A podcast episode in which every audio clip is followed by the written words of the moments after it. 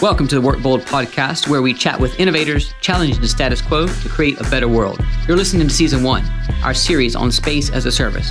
I'm your host, Caleb Parker. That's at Caleb underscore Parker on Twitter and Instagram. And this season, I'll be chatting with executives creating the future of commercial real estate. If you're a landlord, if you're an asset owner, if you're an agent, if you're in corporate real estate, you need to be listening because we're answering all the questions you need to know about space as a service. Greetings, industry friends. Today we're talking changes coming to building valuations with Dan Hughes. More specifically, we're going to chat about the impact space as a service has on the valuation of commercial assets. Now, Dan spent his career working across the built environment and has held senior roles in some of the world's leading data organizations. Dan led the land and property sector strategy and commercial activity at Ordnance Survey, which was the world's leading location data specialist. And he was also the director of data and information products for RICS, the Royal Institute of Chartered Surveyors. Dan currently is the founder of Alpha Property Insight and Liquid Real Estate Innovation, which both help the property sector to embrace and benefit from new ways of thinking and technology. And Dan recently published the Liquid Future of Valuations paper, which is going to lead me to my first question. Dan, if I quote the report, the commercial real estate sector is at the initial stages of a digital revolution, and both the value of properties and the way they are calculated is set to change in the coming years and decades. I assume data and access to real time data plays a significant role in this digital revolution. Am I right? Yeah, absolutely. And, and hello, thank you very much for having me. So I, I think it's fair to say that valuations has always been a data driven business. So the way you work out value has always been based on comparables, looking at the data in the market and understanding things. What we're seeing happen is that the volume of data that's out there is getting bigger. So it's growing really, really quickly. And at the same time as that, people are finding that data itself has value. So we're starting to look at, at the value of data itself. And also, the people who are in a building are becoming more interested in what the building does for them. So in the past, you'd have, if we're talking about offices, you'd have had a, a box, you put people in, you sign a long lease and, and mm-hmm. you kind of go with it. And so naturally, the valuation process looks at what are the comparable buildings, similar leases, and how does that, how does that feed into the valuation? What we're finding now is, and we're only at the very early stages of this, but looking at how does brand affect people? How does a building help them be productive or happy? Or how does it affect well-being? Things like sustainability has gone up the agenda a lot in the last several years, but in the last year or so in particular. And all of those factors are starting to change the behavior of the people going into the buildings, both the, the customers who are actually in there mm. and also the people signing the leases. Mm. And, and, we were just talking before this. If you look at all of the spaces of service, co working, flexible working, leases are getting shorter, people have much more choice. And so all of that drives the value of a building, or an office building in this case, mm. and data is available on all of those influences. Well, I want to zero in on one area of the report that suggests building user data, because you keep talking about users. So in that report, it says building user data can affect the valuation of a building. Can you elaborate on that?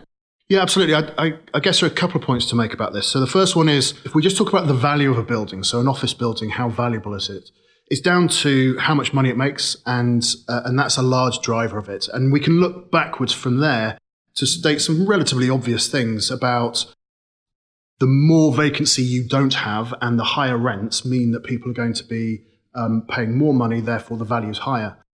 And what we've seen in the last few years is that you can start measuring someone's happiness, their productivity, their well-being, so data on the people who are actually in the building. You can measure how well they're using the building. So you have very often lots of meeting rooms of, of 10 people and you only ever find there are two people in there.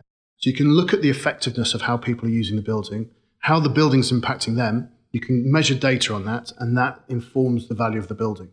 Now, it's, it's not yet, sorry, just to, just to add on, it's not yet really built into the valuation process, which is the more formal how do you go through and estimate the value in the UK, for example, from a Red Book point of view. But if you look at the regulations, so the RICS Red Book is a, is a really good example. What it says in there is that you ought to, as a valuer, use the data that the market or the investor or the the landlord is using to make decisions.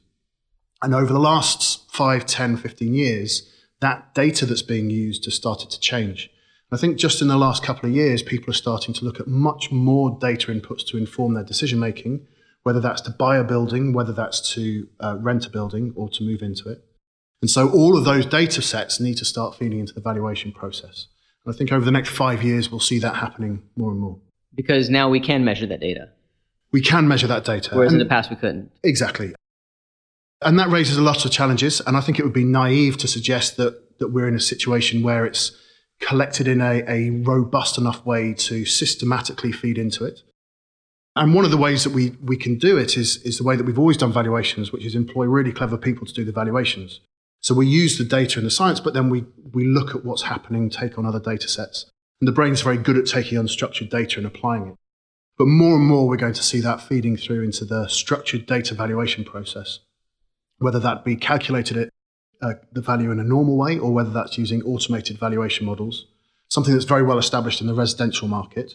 But for all of these reasons, it's a little bit harder in, in the commercial property sector, but is developing. So I want to go back to the user data conversation for a moment.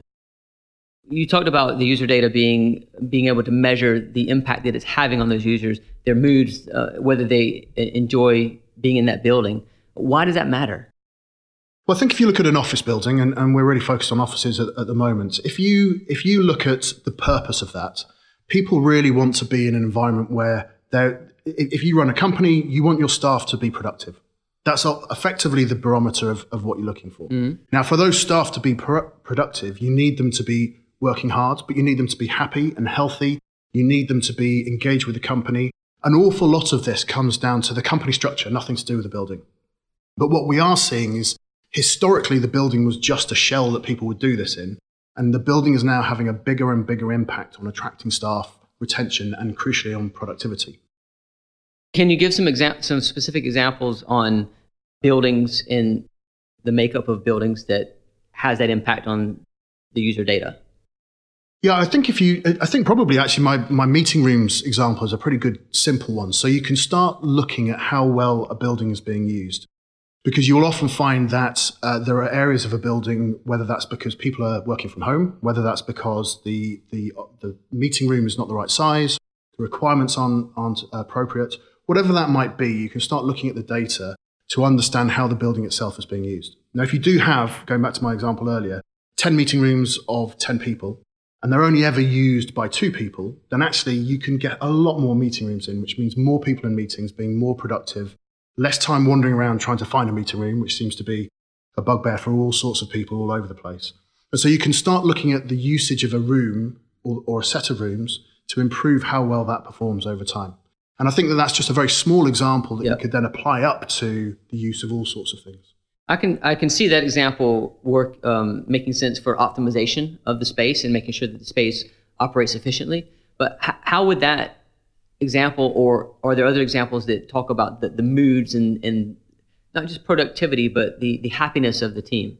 Because uh, that leads into talent acquisition and making yeah, companies absolutely. competitive in the war for talent. I think there's probably a lot of examples and almost all anecdotal. But if you look at things like the Leesman Index, looking at offices, you can start looking at what is it that people want in their workplace.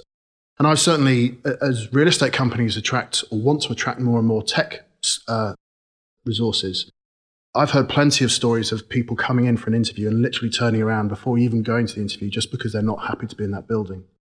And I think that that's, that's very anecdotal, but it does show that how the building works for people matters to whether they go in and uh, work somewhere. And I think if you look at the Leesman Index, you look at some of the scorecards that companies will run themselves on just satisfaction, the impact of the building, the impact of the office environment is becoming more and more important. And it's not just about when you're in the office, it's about flexible working more generally. So, how do you work from home? How does that blend with being in an office? And what do you do at the different times? But I think that, that across the board, we're seeing people ask more and more questions, and there'd be more and more anecdotal evidence. What we haven't seen is the systematic collection of data that you can use across a portfolio. And that's what you're advocating for. That's what I think will happen. I think it's already starting. It's just it's going to take a long time to feed through in a robust way. But there are examples of companies using facial recognition, for example, to understand from either a security point of view or a happiness point of view or just a person identification point of view. And so we can start using technologies like facial recognition to understand how happy someone appears. You can start monitoring health to understand how literally how healthy they are. There's an awful lot of sensors around to understand things like temperature, air quality, and you can you can apply that to assume how healthy people are. What that also raises is a really interesting question about ethics, because if you look at the value of the building being about how happy and productive someone is, you should really be using facial recognition to understand. You should be tracking where they are in the building. You should be looking at their health, their productivity, and all of these different sort of things. But at the same time as that, that starts becoming pretty invasive, and not that many people want to want to, to give that data away to their employer. Sure. So there's a really interesting debate for the real estate sector, not just what data can be collected and what should be collected, but it's actually how it's then applied and how do you communicate that with people. So obviously, this season we're talking about space as a service, and may, maybe I'm you know trying to connect some different dots here. But am I am I right in connecting the dots that the right space as a service makeup in a building will positively affect the valuation of an asset? I think that the right makeup of the portfolio will affect the valuation, and the space as a service is going to be a large part of that. There's no question that it's worth probably unpacking a little bit about what does space as a service mean. And it's one of those phrases that probably means slightly different things to different people. From my point of view, it means two things. One is you're providing a real service for the people in that building. It's no longer here's a brick, four brick walls, go and do your stuff. It's about providing the overall service, the gym, the coffee, the brand, the technology infrastructure, everything else about it. So, so that's the first thing which is different. The other thing is it's it's about being on demand. So so whilst it isn't literally by the minute, it is meaning it's a much quicker turnaround. So for example, looking at, at, at you guys as an example, you can book meeting rooms for two hours, or you can have an office space for a month, whatever it is. And that means that the transactions are happening much, much quicker. So I'm not sure we're really into real time data yet, but we are certainly moving beyond 25 year leases. And so that space as a service means that you can offer much better services at high value because people will pay for it. You can get more people in there and you can, you can react much quicker to that, those changing transactions. Now, I'm not an asset manager, nor would I, would I recommend any particular uh, percentage of, of allocation. In my view, there'll be different buildings and different portfolios will have different answers. But for sure, I do think there'll be a need to have a flexible mixture of all of those different approaches. So you can you can have the longevity and also the flexibility, short term income, long term. And it'll be trying to, it'll effectively depend on what you're trying to achieve from the overall portfolio. So, pick, picking up on what you were saying, traditionally, building valuations were a relatively simple equation.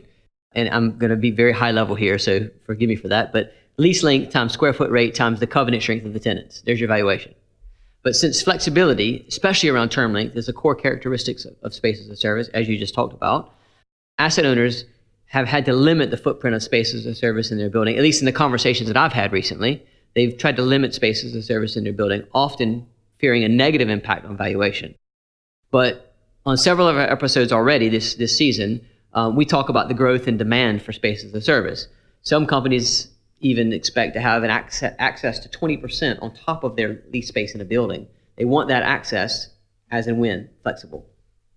So, how do you see this changing valuation methodologies? How do you see the response to this demand for flexibility in, in, in growing in the portfolio of a building uh, as a footprint affecting the methodology of valuations? So I think that's a really good question. I think there are, uh, uh, probably a couple of little points to make on, on splitting that up. So the first one is that the way that you value a building at the moment, of course, you want the highest possible income for as long as possible at the lowest risk. Effectively, that's what you want. And we've been in an environment where that's kind of the norm and it's getting shorter and shorter. So against that long-term stable guaranteed income, you also have to balance what the customer wants. Because effectively, if you have a long term stable income that no one wants, then it's not really that good an income. Which, by the way, if I can make a point on that, Antony Slumbers has often said that those long leases, if nobody wants them anymore, what is the real value of them? Absolutely. And so, and so we're at an interesting point where we are always going to be naturally trying to make as much money with as low risk as possible. And then we also need to balance to giving the customer what they want. Now, those two extremes means that you have to come up with a different blend for different buildings depending on what you're trying to achieve. And I think that the value of the building, what, what that is, uh, the value to you as a landlord or an investor is going to be different depending on what you're trying to achieve. Now, slightly separately from the value is the valuation, which sounds as though it's exactly the same thing, but that's really now when I'm talking about the red book valuation of how do you go through and do a valuation to produce the value out of it. And what we're going to see is that offices have as a relatively standard way of doing it. But if we're talking about space as a service, you're talking about customer focused, you're talking about brand, technology, quick movements. Actually, that's something that's been around a long time in things like hotels. Yep. So what we're going to see is not necessarily a change in any of the methodologies that exist. We'll see different methodologies used. And I think that's going to be a really interesting challenge because for some people that might mean prices, values go up. And for some people that means that the value will go down. So we're at this very interesting time, I think, where inherently the value of a building is not necessarily going to be calculated in the same way as the valuation process would have it done. And that's not a criticism of the valuation process. It's just about how, how you go through using the data and the flexibility and you, you get that balance between customer focused and, and longevity of, of risk. Well, I understand that RICS is actually working on an addendum to the Red Book right now to, to talk about these things and to, to give some guidelines around space as a service. Will, in your view, do you think space as a service will become a recognized asset class? I think that uh, so so obviously can't talk on behalf of RICS anymore that I've I've left a couple of years ago, but I do know that RICS have done a lot of work in this space, generally looking at how values and valuations are changing. I think that RICS gets, or at least the Red Book sometimes gets overly criticised because actually it's very much a principles based uh, process. So it's left to the uh, the, ex, uh, the expert or the professional. And from a data point of view, it says that it should be using the data that's used in the market. So actually, the, the Red Book I think is is sometimes overly criticised. And I think that what we're going to see is more and more space as a service in the office market. And I think we're going to see uh, more and more data informing that. Space as a service for me is about how you use a space and it being customer focused. It's not necessarily its own asset class. So I think that whilst we will see a bigger focus and a bigger share of the market being space as a service and flexible and so on, for me, you're still going to have an office market. And I think that the office market will be the office market, and some of that will be flexible and some of that won't. So I wouldn't say it's going to be an asset class in itself in, in the traditional sense. I think it's going to be a huge part of the existing structures. Now, the other thing I'd say is that I do think there'll be a blurring of all the sectors. So more and more people are working from home, for example, one day a week or two days a week. People are working from coffee shops. People are working from offices clearly, sometimes fixed desks, sometimes on a flexible basis. And I think we're going to become much more themed around how do we get Mr. or Mrs. X to be more productive in their work, which will combine all of that rather than just how does this office work today for this one person and assume that that applies across the, the rest of the year. Well, I want to maybe challenge you on that a little bit because if, if we think about the way office buildings have been valued in the past, going back to that you know, high level example I gave with the equation of the square foot rate, the, the lease term, and, and the covenant strength. If the lease terms are coming down, then in theory that would mean that the value of the asset would come down in that equation. So if we're not going to create another asset class to accommodate assets that have a portion or the whole asset being flexible in, in short terms, how do you measure that? without it, without another asset class, how do you bring that in? Do you evolve the existing equation, or are you saying it's all down to data? So I think if you had a building now, which was a third residential, a third office, and a third hotel, for example, then then you can value that, and the the processes, the data, very broadly, are all in place to to, to do that. Now, if we flip out the hotel and say that that's flexible space because it works in the same way and, and we apply the same principles, the difference there is whether it's a hotel or an office doesn't matter so much. It's about how do you apply the income and the risk and the tools to support those different calculations for the different types of use of the building. But hotel, hotel is an asset class, right? It, it, it is absolutely, but okay. but I don't think there's any reason why you couldn't say that two thirds of the building in that case was office, but but half of that office space is flexible. So you would calculate it differently, okay, but it would still be an office class. I mean, effectively, effectively, you're right that you would be working out parts of the building in a different way from other parts, which is your your point, I think. Okay. So I agree with that completely. Whether it gets counted as a different asset class or not, maybe it doesn't matter too much. Different methodology, maybe not the different asset class. Yes. Okay, fair enough. Personally, I think there should be a different asset class, but as long as, as long as we're recognizing that that part portion is, is a different it's a different calculation and it doesn't negatively affect the valuation, that's what's important to me. Well, well I, I, would agree with that. I, I actually think there's another add on bit, which is if you have an office which is traditionally leased over several years, having a flexible workspace in there gives you the, the income for two floors or whatever you have it over. It also adds value, arguably, to the, the, to the rest of the building because you add other facilities and community. And you look at some of the really big projects out there at the moment. And I know you've spoken to some of the people who are working on those as part of these podcasts. Then actually building a wider community is becoming really, really important to people. So, so I think that having a, a flexible offering can add more value than just within those two floors. So, just to be clear, re- regardless of whether it becomes its own asset class, you think space as a service or flexible workspace, co working, whatever we want to call it, you think that should mimic or be similar to the existing model for hotels? I think there is a lot of synergy, yes. And I think, I think ultimately a building which works very, very well for the people in it who are prepared to pay for that and are going to hang around for a long time is going to be a more valuable building than one that doesn't do any of that. So the valuation process has to catch up with that because ultimately that is the value of the building. So the serviced office sector has been around for decades.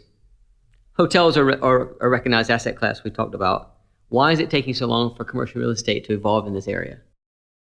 Well, that's a great question. I think I think that real estate is a sector well, there are probably a few reasons. So one is one is that the real estate sector is is often criticised as being slow to move, and I think I think we can often see that being true and fair. But I do also think that real estate, certainly from an investment point of view, is attractive because it is slow to move. It is countercyclical. It does not react like equities. And I think if you look at the top asset owners, often the real estate is in there because it doesn't react like other elements. And so because of that, the attractiveness of our sector is that it is slow. And so therefore, we attract people who are low risk and slow to move. It's a very slow, stable environment. Now, actually, that's been a massive advantage for real estate.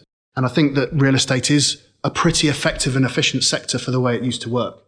What we're finding now is that, that we now have people coming into our buildings who only want to be there for a short time. They want much more, more from the building than they used to have. They're happy to pay for it sometimes and not at others. Business models are changing. So all of a sudden, as an environment, we've never had to change very much as a real estate sector. So our processes, our people, our characteristics, our skills, everything is about going through slow, steady, low risk. And it's only now we're getting to the stage as, as a sector where we're having to really change quite quickly. And I think that causes a lot of problems. If you go to a lot of the large corporates, then they'll work on several years business planning and they will go through several different processes and committees and organizations. And actually, they're, they're pretty good on the whole because they're good at making the right decision that's in a low risk way. The problem we've got now is that doesn't really work. We need to make quick decisions that, and if they don't work, change and do something else. Absolutely. And that's where the sector, I think, has got a real challenge is about understanding that much broader cultural change. And we need to make really quick decisions, but we need to keep changing them if they're not working, as opposed to let's build 10 year perfect decision and go after that. So I have a quick fire round coming up, uh, which means we'll have a couple of quick questions. You'll respond to quick answers, and, and that'll close it out. But before we get in, I have one more question. Um, we were talking earlier before we started this about Dror Poleg and um, in his book, and um, I, don't know if you've had a chance to read his his article uh, on LinkedIn, but he talks about the the way the future of real estate will be capitalized, and and it'll be a mix of investor profiles. Do you think that with space as a service having a different recognized valuation methodology, whether that becomes an asset class or not, do you think that the investor profiles in real estate is going to change as a result? So I, I haven't yet read Dror's book nor seen the article, but I am intending to read both. I'll send both to you. Yeah, yeah, no, I'm intending to read both. So, so I think that real estate as an investment class is a really interesting place generally because going back to what I was saying earlier, it is really attractive as an alternative because it's counter-cyclical and it's slow and it's stable, but it gives really good returns. And certainly when I was working at IPD, now MSCI, you could see that makeup and you could see how it fits into the broader strategies. What's really interesting is that as real estate gets quicker and quicker and there's more and more data, there's more and more transparency, there's, there's a decision, I think, to be made by the whole sector about do we turn this into the perfect asset class so it can work in any different way? or do we shoot ourselves a little bit in the foot with it with with getting rid of the things that are very strengths and i think that what's going to happen is we're going to see more and more money flowing into real estate because it's going to be a huge global problem i think that will come through lots of different ways and lots of different mechanisms. So certainly, I think there'll be a, a broader type of investor. I think that you look at how, without getting into things like tokenization, how real estate is going to be broken down into smaller chunks so it becomes an easier asset to invest in. I think we're going to see more and more of moving forward. I think none of that's about technology, but it's all enabled by technology. So certainly, I think we're going to get more investors investing in different types of building for different reasons in different methodologies. In his in his article, he makes a case for uh, looking at the hotel industry, where you know, for instance, Marriott. Marriott has their their operating company, and then they have their their REIT, the, the company that owns the asset. So the operating company has its own investors, and the asset um, company has its own investors because there are different returns and different risk profiles. I, I could see that happening here, as Dror talks about. So I'm, I'm, I'm, a big fan of Dror, of course, but I, I can certainly see that happening here. I, I think that's true. And I think if you look at, if you compare real estate, going back to your previous question about speed, if you look at the real estate sector and, and the profile of a business, typically, if it's a people business, it's about service delivery. The cost of actually starting up a business is pretty easy. To scale, it's quite expensive you look at the technology side of things, actually, a technology company has to spend quite a lot of money to get a product that's up and running. But once you've got that, scaling it up is quite easy.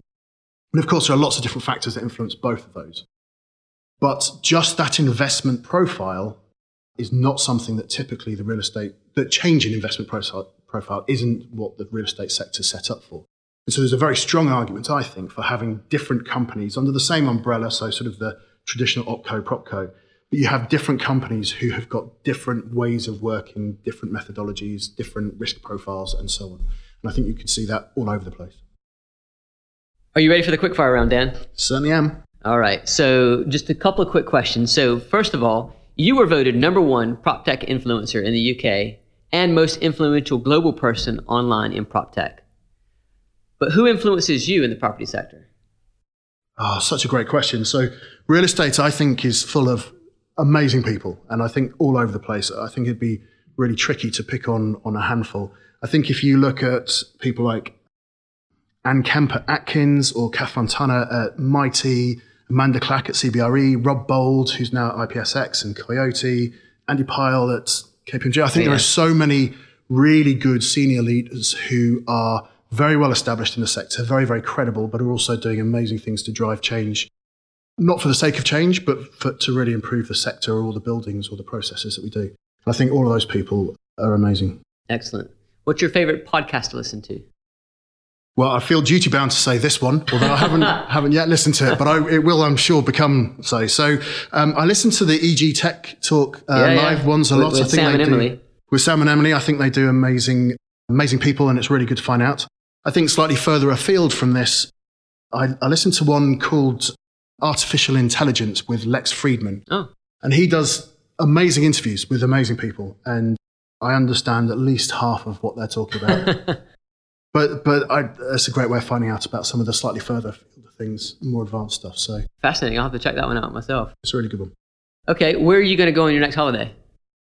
That's a really good question. I don't know yet. So we're a couple of days away from Christmas, so yep. I'm going to have some time off with my family and I have a relatively new dog, so I'll no doubt be walking her oh, right. a lot. Which it's also the Dalmatian, right? It's the Dalmatian, exactly, and and that feeds back into the next last question, which is where I listen to most of my podcasts. So uh, yeah, okay, well, 101 Dalmatians. yeah.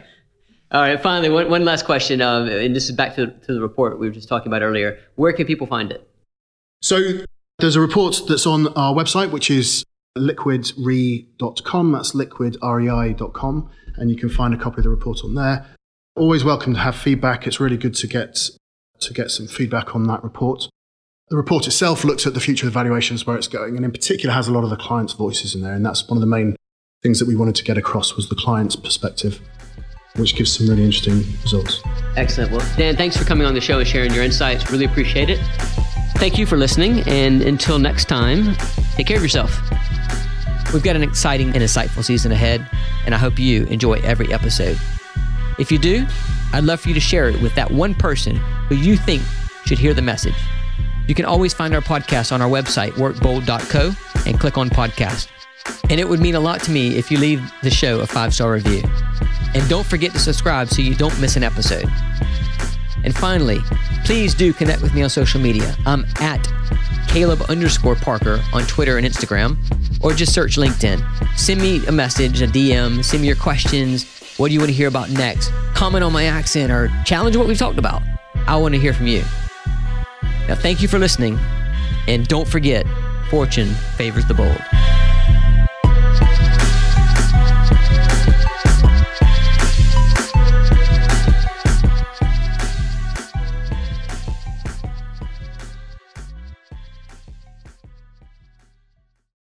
You're listening to a podcast company podcast. This was made by Podcast Syndicator, where we help you go from start to grow to making money with your podcast. Let us help you share your message and your voice with the world. Reach out now, Jason at podcastsyndicator.com or Brett at podcastsyndicator.com to find out more. Thank you for listening and do come back to hear nothing but the best podcasts.